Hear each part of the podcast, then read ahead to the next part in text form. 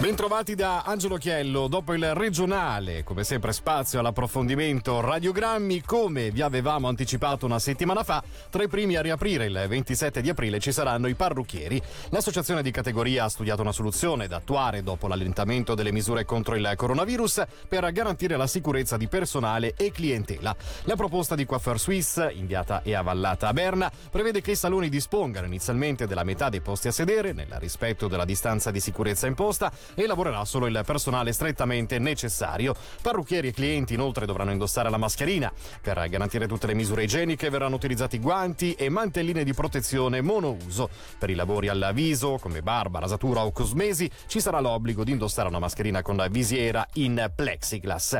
Inizialmente verranno esclusi i clienti che rientrano nelle categorie maggiormente a rischio. All'ospite di stasera, Gianni Artaria, membro di direzione di Coiffeur Suisse, sezione Ticino, abbiamo chiesto se così la ripresa sia possibile. Attuabili sono sicuramente attuabili. Per conto mio personale penso che tutti i parrucchieri in tutta la Svizzera non vedano l'ora di poter ricominciare a lavorare. Poi lavorare con mascherina, con guanti e quant'altro così sicuramente non è la situazione ideale per il parrucchiere, però sicuramente meglio questo che non poter continuare a lavorare. Ora del 27 saranno comunque sei settimane e la pressione finanziaria sicuramente si fa sentire, per cui penso proprio che tutti non vedano l'ora di poter eh, ricominciare a lavorare. Qual è il sentimento attuale? Soprattutto c'è qualcuno che rischia veramente di chiudere? Ma eh, io spero chiaramente che tutti possano ricominciare a lavorare. So comunque che ci sono eh, dei saloni che eh, sentono la pressione più di altri. Sicuramente questi aiuti da parte della Confederazione aiutano a dare un po' di ossigeno, ma la situazione appunto più si protrae più si fa dura per eh, un quantitativo più grande di, di saloni. Ecco. In eh, questo periodo che tipo di rapporto si è instaurato con, uh, con i clienti? Ci sono state delle richieste particolari?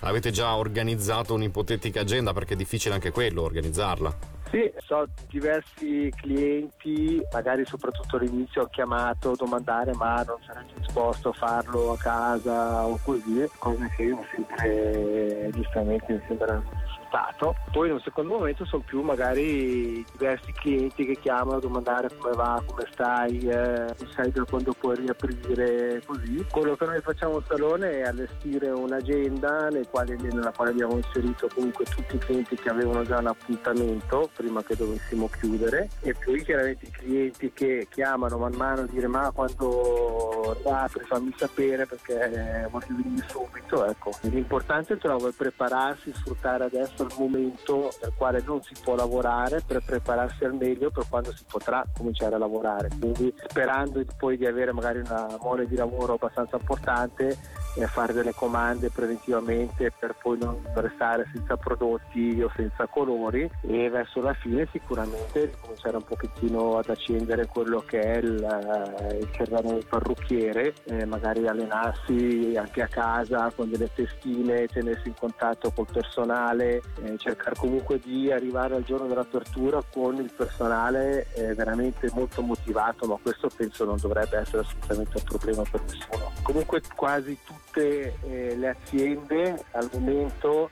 cercano di proporre della formazione online per i parrucchieri, sia per quello che può essere tecnico stilistico, sia per quello che può essere la conoscenza dei prodotti. E ad esempio su Instagram che è un social molto usato dai parrucchieri si possono trovare un sacco di accademie che eh, fanno interviste, che danno formazioni, che cercano di dare stimoli, idee e di motivare proprio il parrucchiere a usare questo tempo morto adesso per magari eh, farsi un esame di coscienza e dire sono contento di quello che faccio, posso cambiare qualcosa, se sì cosa posso cambiare, cosa voglio cambiare?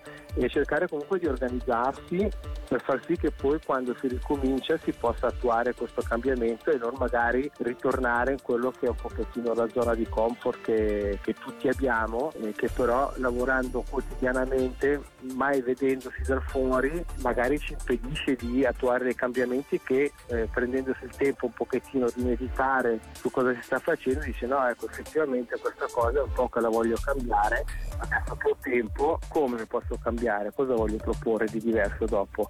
E questo può essere uno stimolo sia per il parrucchiere sia poi poi per il cliente che tornerà al negozio magari trova qualche cambiamento. Quindi in un certo senso ci sarà una prima Covid e dopo Covid anche per i parrucchieri.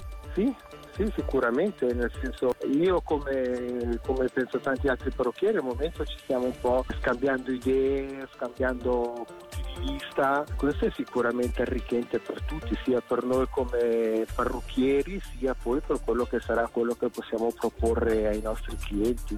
Quindi il dopo, sicuramente quello che c'era di buono prima, sicuramente va mantenuto, però sicuramente ci sono anche delle cose che si possono cambiare in meglio dopo.